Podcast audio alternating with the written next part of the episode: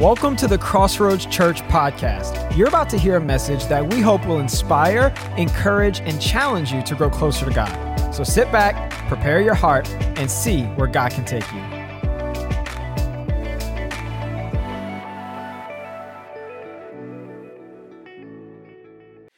Today, we are continuing a series of messages, actually wrapping it up today, uh, that we're calling honorable. We've been learning from Scripture how to act honorably towards one another. And today, I want to talk to you about honoring God.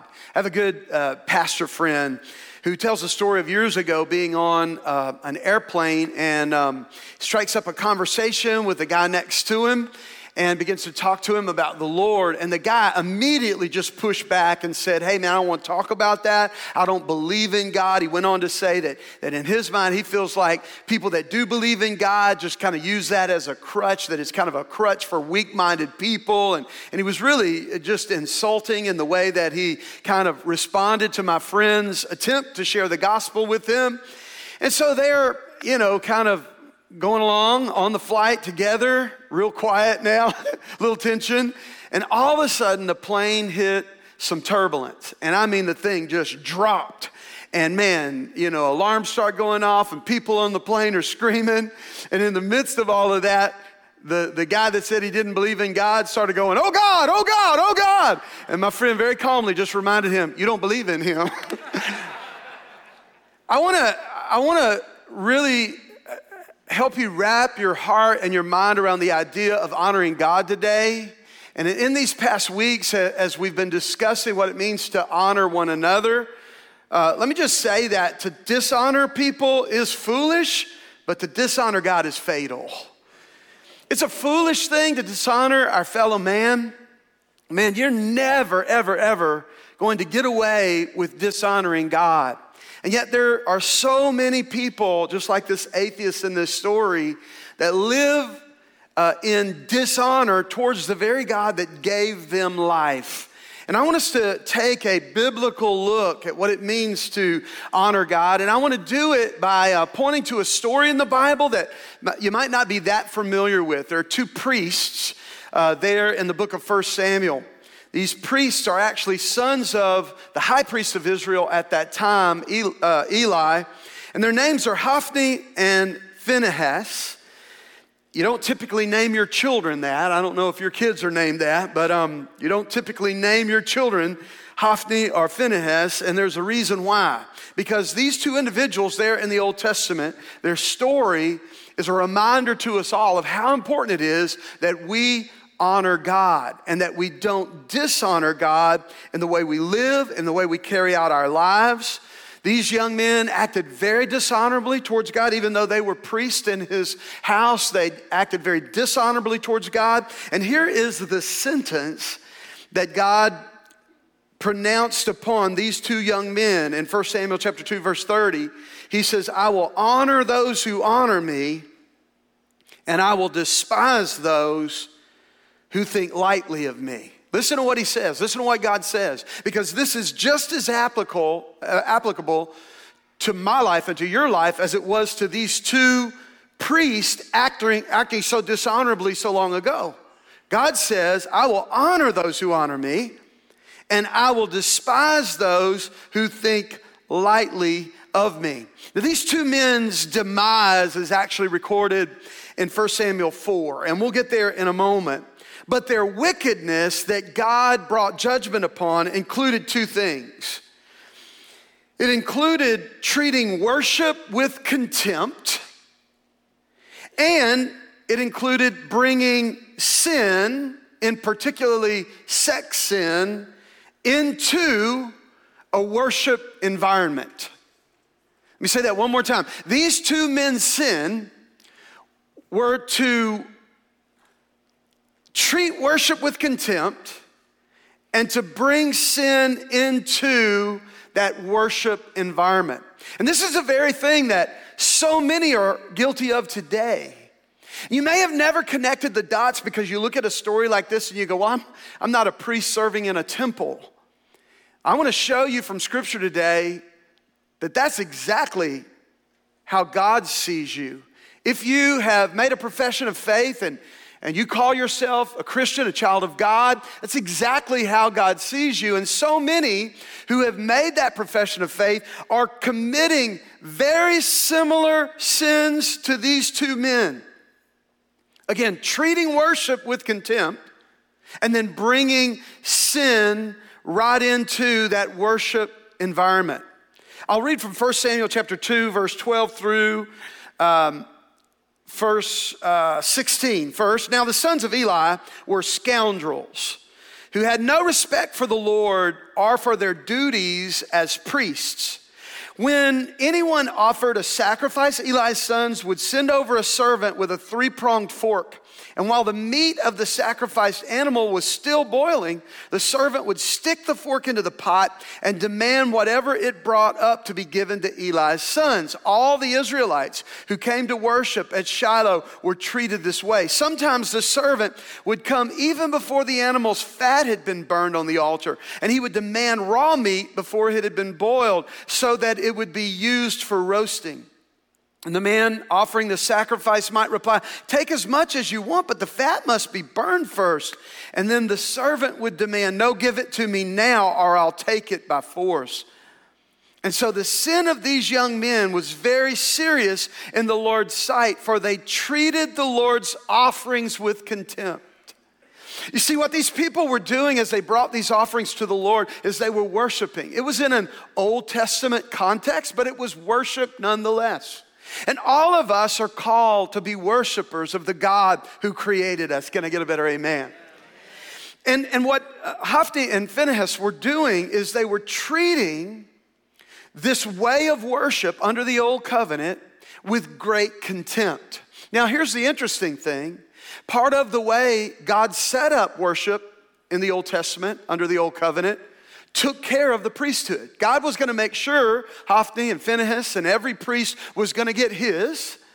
God was going to make sure that because after the sacrifice had been made, the priests were allowed to eat the sacrifices that were brought. It was their livelihood, it took care of their physical need and their sustenance.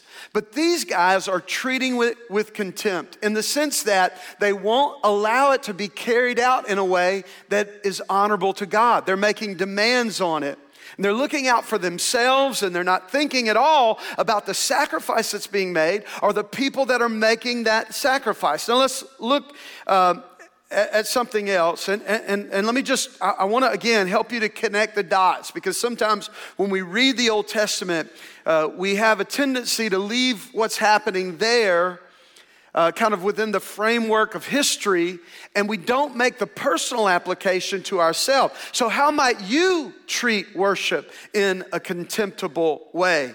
Many of us refuse to worship. We only worship God when we feel like worshiping God. If everything is going well and we just got a raise last week, we're going to sing more than anybody in the church. We're going to have our hands raised high. But if things aren't going so well, if we didn't wake up on the right side of the bed, we might not sing a song at all. And, and not to not to place so much emphasis there because I think we all realize that worship is more than songs, but songs are a good place to start. Worship is a lot more than coming to a service but that's a good place to start. We worship God in the way we live our life. We worship God in the decisions we make day to day. What we include in our life or exclude in our life is a way of worshiping God. How we treat each other. Come on, y'all. All of that is a way of worshiping the Lord. And yet, many of us refuse to worship God as He has required us to worship Him. We want to worship God our way instead of God's way. We've got the Frank Sinatra approach to, to worship. I did it my way. Well, good luck with that. God said his ways aren't our ways. And we must worship God in the way he has prescribed. We don't worship or we try to worship God in our own way, or we pretend to worship when in fact we have no real commitment to God whatsoever. And the trip to church and the song that we sing and the bumper sticker and all of it is just pretense to keep everybody guessing, hoping that they think we're something that we really aren't. And it doesn't matter if they think this or that of you, God knows exactly who we are. And so these men, Hophni, Phinehas, they treated worship in a contemptible way. Look at me. Are we doing the same? In 1 Samuel chapter 2, we read on in verse 22. Now, Eli was very old when he heard about everything that his sons were doing to all the people of Israel and how they were having sex with the women who were stationed at the entrance to the tent of meeting. These men were actually engaged in sexual activity with people that were coming to the house of God to worship. And, and I, I want to take a minute and I want to join the Bible in focusing our attention on that particular sin, but at the same time, I want you to understand all sin is grievous to God not just sexual sin, but all sin is grievous to God. And as a follower of Jesus, God has called us to li- leave our sinful lifestyle behind us and to move into a posture of holiness before God where we live for His glory and we live to serve Him, not ourselves, our own interests. I'm not saying that you're never going to make a mistake. I'm not saying that we, we're, we're infallible and, and, and, we never miss it here or there. I am saying we do everything we can to please God, serve God, live for God, and live holy. But these men are acting in such an egregious way. So every sin is grievous, but sex sin is especially egregious to God. Almost all pagan religion throughout the history of time, their rituals center around sex sin. And many times when God is pointing out the sins of his people in the Bible, those sins were sexual in nature. I want you to think about this. And that's why the apostle was inspired by the Holy Spirit in 1 Corinthians 6, verse 18, eh, to write these words Run from sexual sin. No other sin so clearly affects the body as this one does, for sexual immorality is a sin against your own body. And God says it has no business, sexual sin has no business being embraced by people called by the name of a holy God. When we look at the examples that the Old Testament include, we see the example of the golden calf. You understand when Moses came down off that mountain and, and where the Bible says that the people were making revelry, revelry around that golden statue that they had formed. You understand what that was? It was a sexual orgy. It, it was all of the people of God engaging in the most reprehensible of behavior and, and, and, it brought the judgment of God upon Israel. We know about Sodom and Gomorrah there in the Old Testament, where God actually brings his judgment and rains down fire and brimstone on an entire city because of their sexual immorality. We're familiar with the story of David and Bathsheba, how the king of Israel dishonored his God by taking a man's wife and having sex with her. Let me just say that Modern Christianity, 21st century, even 20th century, and now into the 21st century, modern Christianity has turned a blind eye to heterosexual sin for decades. Divorce, adultery, living together, it's something the church has been absolutely unwilling to address. We don't want to offend anybody. We don't want, any, we don't want anybody leaving because we would dare to, to, to actually say what the Bible says about sin. And so, consequently, the church, the modern church as we know it today, has been turning a blind eye to heterosexual sin for, for decades. And now we're doing the same with homosexuality absolutely refusing to engage in any kind of dialogue where we're honest about what the Bible says of this sin. You have entire Christian denominations now that are endorsing homosexual behavior, actually performing weddings for people who are living a homosexual lifestyle. And I'm just telling you today, this is treating worship with contempt, and it's an attempt to bring sin right into our worship environment and act as though God never said, Be holy, for I am holy, says the Lord. And listen, church, we either believe God's word or we don't. We either believe God's word or we don't. I, I literally had some time back an individual come into um, one of our small groups that we do. It's a spiritual growth small group. It's called Foundations. It teaches uh, the, the biblical foundational uh, practices of prayer and studying scripture and sharing your faith with someone and so on.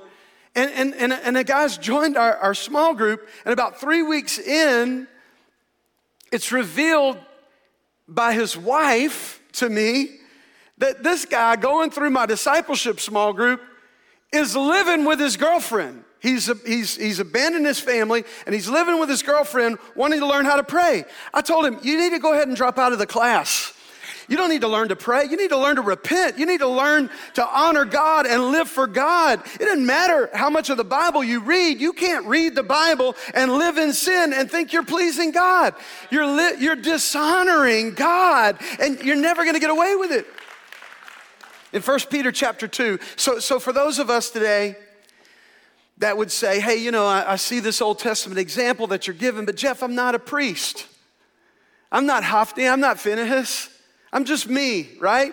And, and, and, you would say this passage really, you know, has no correlation with your life and where you are today. Listen to 1 Peter chapter 2, verse 9, where Simon Peter, inspired by the Holy Spirit, lets you know as a follower of Jesus, you are a chosen people, you are a royal priesthood. You are. Somebody say, I am. You are a royal priesthood, a holy nation, God's special possession, that you may declare the praises of him who called you out of darkness.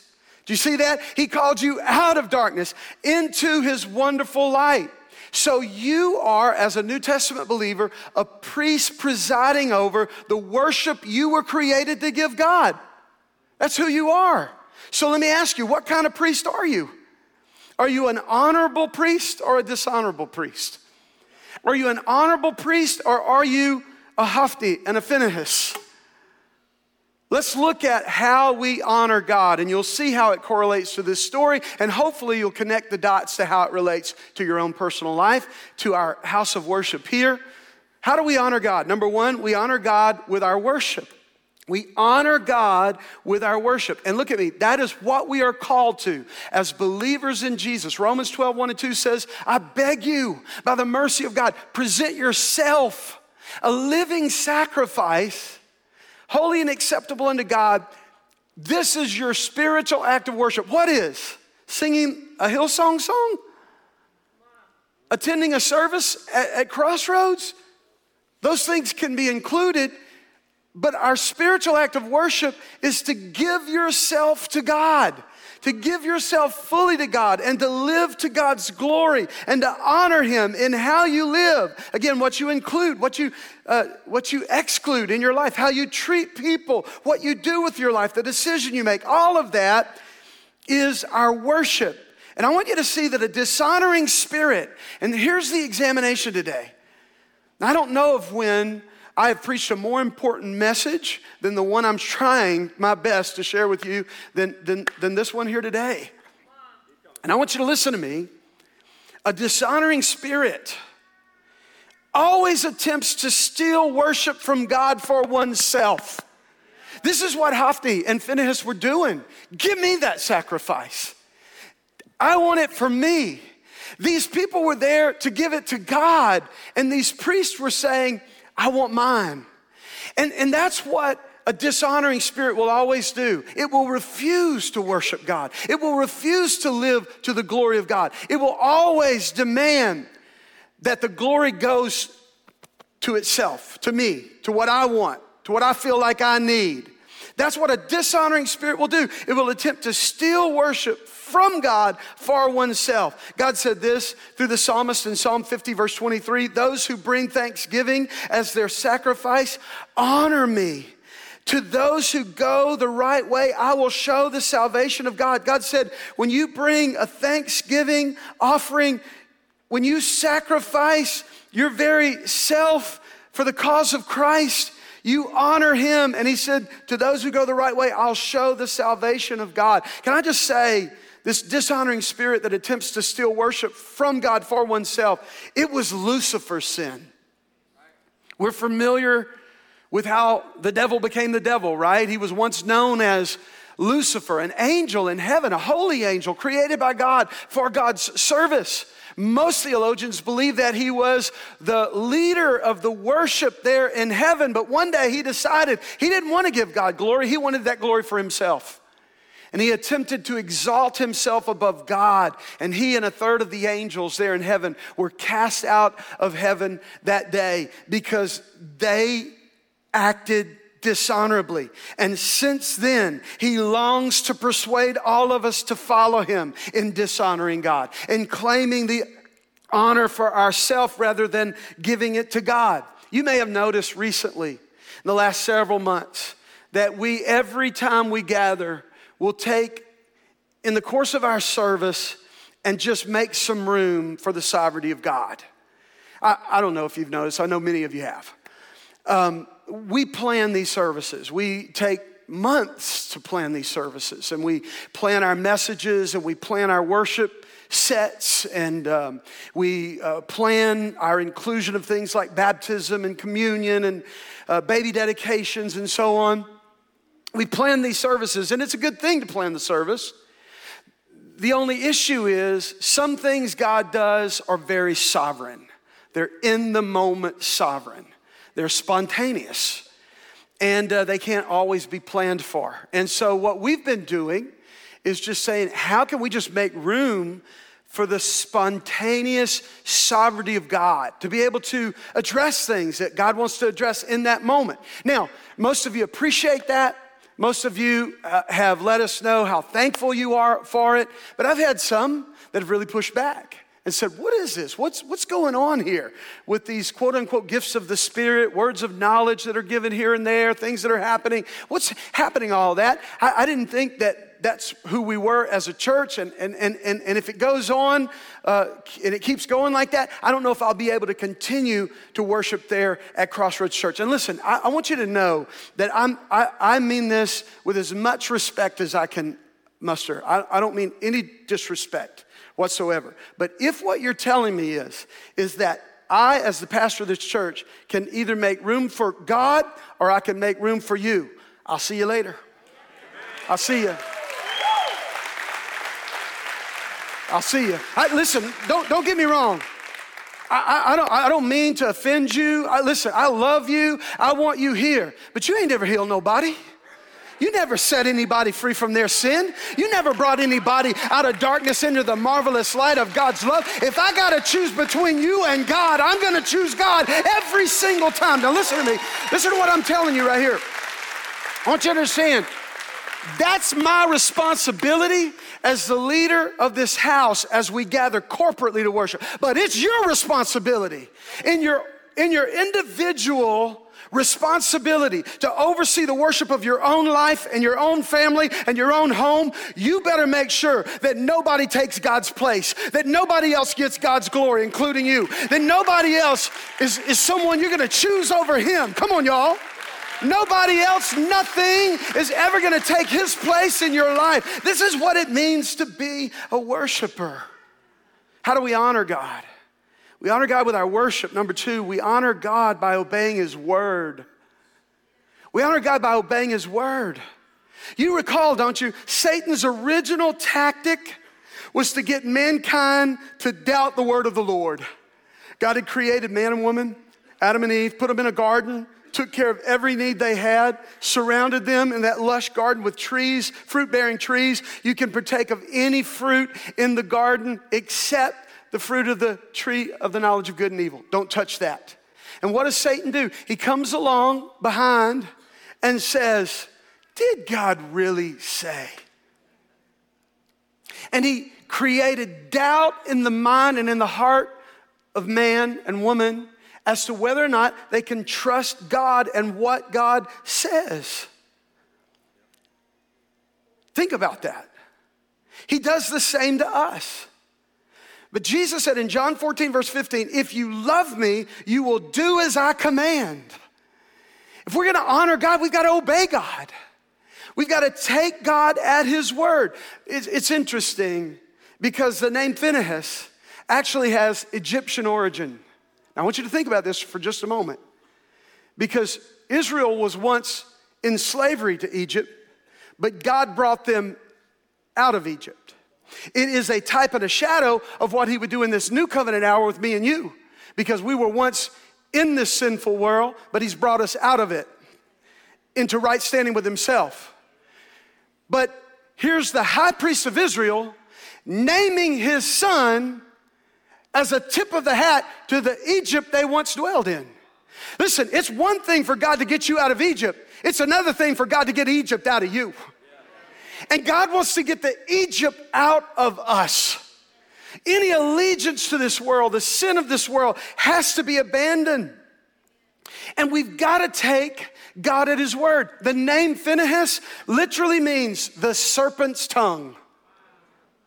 It's who Adam and Eve listened to. You remember? Lucifer came to them, Satan came to them in the form of a serpent and caused them to doubt of the word of the Lord. Now here's a priest serving over Israel, and his very name means the serpent's tongue. You don't do the things Phinehas was doing if you take God at his word. You've been listening to someone else. And I'm afraid there's some folks here today and some joining us online. You've been listening to a different command than the command God has given you. You're listening to the demands of this world. You're listening to the serpent's tongue. You're listening to the devil and what he expects of you. And what we've got to do, if we're going to honor God, is we've got to honor God by obeying the word of God. So many times we're just in a place where we're going, What's God's will? What's God's will? God, what do you want from me? What, God, what do you want me to do? And all along, it's written right there in the Bible. If you just pick it up and read it, you'd know what to do. You'd know what God expects of you. You'd know what God wants from you. I love the quote from A.W. Tozer. He said, If God gave you a watch, would you honor God more by asking Him what time it is or by looking at the watch He gave you? I'm here today to tell you God's given you a watch. God's given you the Bible. Quit sitting around asking what time it is and look in the Word of God and you'll see the time is short, y'all. The time is short. Look at your watch.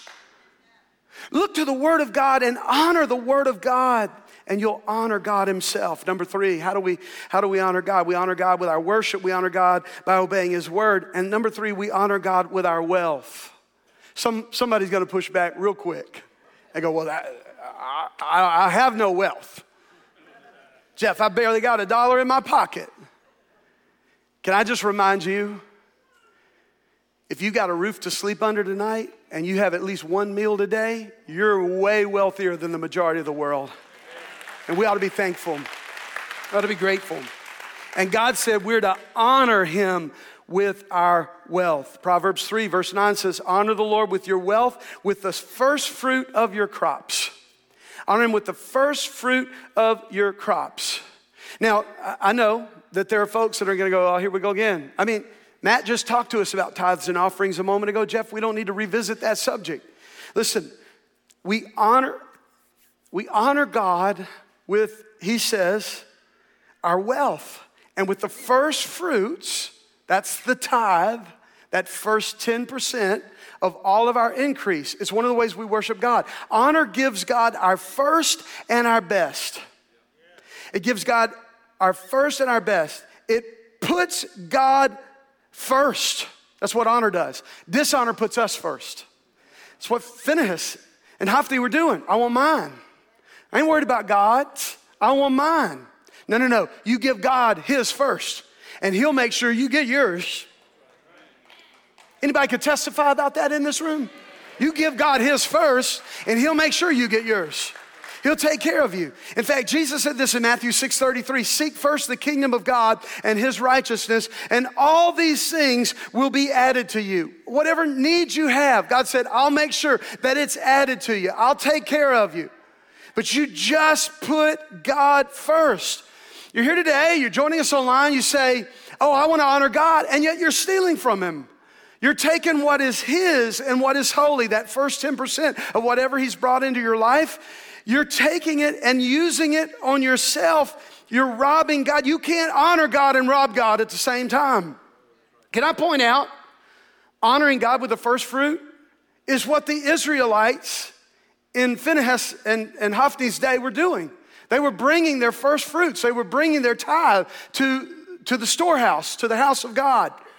I want you to see this. But a dishonoring spirit will attempt to circumvent first fruits every time. That serpent's tongue is going to tell you look, pay your bills, get that stuff you've been wanting, and if there's anything left over, throw it in the bucket on Sunday. That's a serpent's tongue that's going to talk to you like that. Wisdom is going to say, I'm going to give God what's His, and what's left, I'm going to use to take care of, of my obligations, perhaps get something that I, that I want. Listen, Calvin Coolidge said this. He said, No person was ever honored for what he received. Honor has been the reward for what he gave. For what he gave. And that's why God told Samuel concerning Phinehas and Hophni, I will honor those who honor me. I will honor those who honor me. Don and I are soon going on, or just over 40 years of serving the Lord as tithers. And I want you to know listen, I want you to know we've never lacked for anything. God has always taken care of us. He's always met every need that we had. He has stepped in and always made a way, sometimes when it seemed there would be no way. I know there are other people in this room that can testify that God honored you when you honored Him. Come on, if God's helped you that way, let's give Him praise.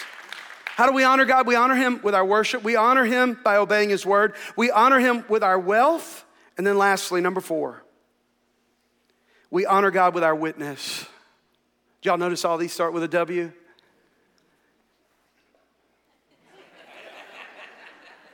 You're welcome. We honor God with our witness. 1 Peter chapter 3 verse 15 says honor Christ and let him be Lord of your life. Let's start right there for a minute because some of you haven't even done that. Have you let him be Lord of your life? We'll get there in a minute. Hang on, listen. He says, honor Christ and let him be the Lord of your life. Always be ready to give an answer when someone asks you about your hope. I want you to, to see that these two thoughts are connected. That honoring God means you make Jesus Lord of your life. And then when you make Jesus Lord of your life, you're prepared to give an answer to those who ask you about your hope. It's, it's how we honor God. Now, here's the question is, how many people did we provide that witness for this past week? I'll tell you what, last week's gone. We can't do anything about what happened last week. How many people are you going to provide that witness for this week? How, how are you, how are you going to honor God in the days ahead by providing an answer to someone who asks you about the hope that you have? See, what, what, what honors God is for us to acknowledge I needed a Savior and Jesus saved me. He saved me from my sin. He saved me from the wickedness I once lived in. And, and I'm gonna honor God by letting others know that. I'm gonna acknowledge that myself, and then I'm gonna let others know about it. But some of you haven't even. You haven't even acknowledged it about you, and you've got that dishonoring spirit of Hophni. You know what Hophni's name means? It means to cover. The name Hophni literally means to cover. And boy, do we spend our whole life trying to cover up the reality that we're sinful mankind in need of a Savior. We cover it with excuses, we cover it with justification, we cover it with, well, I'm not as bad as so and so. We cover it. And listen, God can't cover what we won't uncover. As long as we're covering our sinful nature, you know, with all of our excuses and justifications, God can't cover it with His grace with salvation, with redemption. But the minute you take all of the excuses away and the justifications away, and you say, I'm a sinner in need of grace, He steps up and He covers it, He cleanses it, He casts it as far as the east is from the west. A dishonoring spirit will always attempt to cover one's own sin. Adam and Eve, let's go back there. They, they disobey God's word, they partake of the forbidden fruit, they recognize their nakedness, and what's the first thing they do? They go get fig leaves and try to cover their nakedness. I, I want you to see, God let them know without the shedding of blood, there is no remission of sin. This trip the Israelites had brought to the house of God that Hophni and Phinehas were presiding over This offering they had carried there that day, it was their blood sacrifice. Hophni and Phinehas made it about the meat that they were going to gorge themselves with. But for those folks, it was about covering the sins that I've committed, having those sins pardoned and forgiven. And a dishonoring spirit says, I'm not worried about someone being right with God or not. I'm just worried about me and mine and what I want. And so dishonor will always, always, always try to cover up our own sin. But honor is going to provide that witness. Here's who I was, and here's who I am by the grace of God. I once was lost, but now I'm found, was blind, but now I see.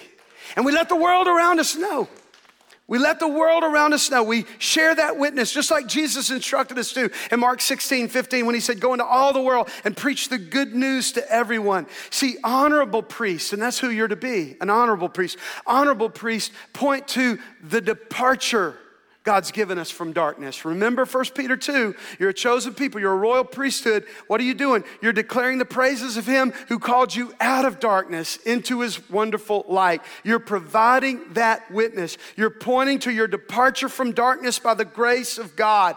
Are you honoring God with your witness? Will you honor God with a witness this week to those around you? Darkness needs to know that they can be saved too. I'll close with this. I'm not out of message, I'm out of time. But I'll close with this God's judgment caught up with those two priests. Israel went to war and were defeated. And Hophni and Phinehas were both killed in battle. Messengers were sent with a word to Eli that his sons had been killed in battle and that the Ark of the Covenant that represented the presence of God had been captured by their enemy. And when he got the news, he fell back and his neck was broken, the scripture said, because he was heavy. Hophni and Phinehas weren't the only ones eating those sacrifices. Now, I'll read from 1 Samuel chapter 4, verse 19 through verse 22. Eli's daughter in law, the wife of Phinehas, was pregnant. And near her time of delivery, when she heard that the ark of God had been captured and that her father in law and husband were dead, she went into labor and gave birth. She, she died in childbirth, but before she passed away, the midwives tried to encourage her Don't be afraid, you have a baby boy. But she didn't listen, didn't, didn't answer or pay attention to them. She named the child Ichabod, which means, Where's the glory? For she said, Israel's glory is gone. She named him this because the ark of God had been captured and because her father in law and husband were dead. And then she said, The glory has departed Israel. Listen to me. A dishonoring spirit will always result in the departure of the glory of God. It's why I refuse for us to just make plans for Sunday and not leave room for a spontaneous, supernatural, sovereign God. I refuse. And, and, and, and why I call on you to never treat worship in a contemptible way.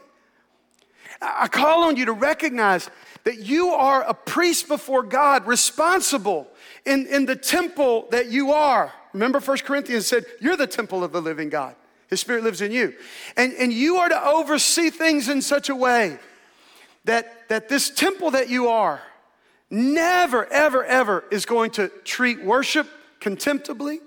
That you're gonna worship God, you're gonna give God what's His, you're gonna put Him first in everything, and you're not gonna try to bring sin, any sin, right up in the environment of worship that is the temple you are. You're never, ever, ever gonna do that, but you're gonna worship the Lord your God with all your heart, with all your soul, with all your strength. Let me just say, we can't treat worship with contempt or try to bring sin into our worship and expect the glory of God to remain upon us. Oh, I want the glory of God in this place. I said, I want the glory of God here. And I covet the glory of God for your home. I covet the glory of God for, for your life. Today, let's learn from Hophni and Phinehas and let's refuse to be that kind of priest. Let's steward the presence of the Lord well. Let's be holy, for he is holy. Amen. Hey everyone, this is Pastor Jeff Abels, and I just wanted to take a minute to thank you for joining us on our podcast today. Maybe the Holy Spirit has been dealing with your heart as you've listened to this message, and you feel like you just need to get right with God. If you have no real assurance that you are right with God, if you cannot honestly say you've been living for God, and you know that needs to change, I want to invite you to receive Jesus Christ as your personal Lord and Savior right now. You know, the Bible tells us that whoever calls on the name of the Lord will be saved. That means God loves you and God's ready to save you. He's just waiting on you to call on Him. Won't you call on Him right now by praying a very simple prayer with me? I want you to repeat the words of this prayer after me. Let those words come right from your heart. Let's pray. Dear God, I come to you right now in the name of Jesus. I know that I'm a sinner. I know my sin separates me from God. And I don't want that. I believe in Jesus. I believe He died for me. I believe He rose again. Through faith in Jesus, I believe my life can change. So I ask you, Jesus, come into my heart, forgive all my sin, and change my life. Be Lord of my life. From this day forward, I don't live for me anymore or this world. God, I want to live for you. Help me to do that. And I thank you right now, even as I pray, according to your promise, my sin is all forgiven. I'm now right with God. I am saved. Thank you, God, for saving me. In Jesus' name, amen. Well, if you just prayed that prayer with me, we would really love to know about it. We'd love to give you some next steps to get you started on your brand new journey of faith. What I'd love for you to do is just text the word saved, S A V E D, to 337 222 3210. And someone will connect with you to provide you with some resources that I think will help you greatly. Again, just text the word saved, S A V E D, to 337 222 3210. Thanks again for joining us on the podcast today, and God richly bless you, is our prayer for you.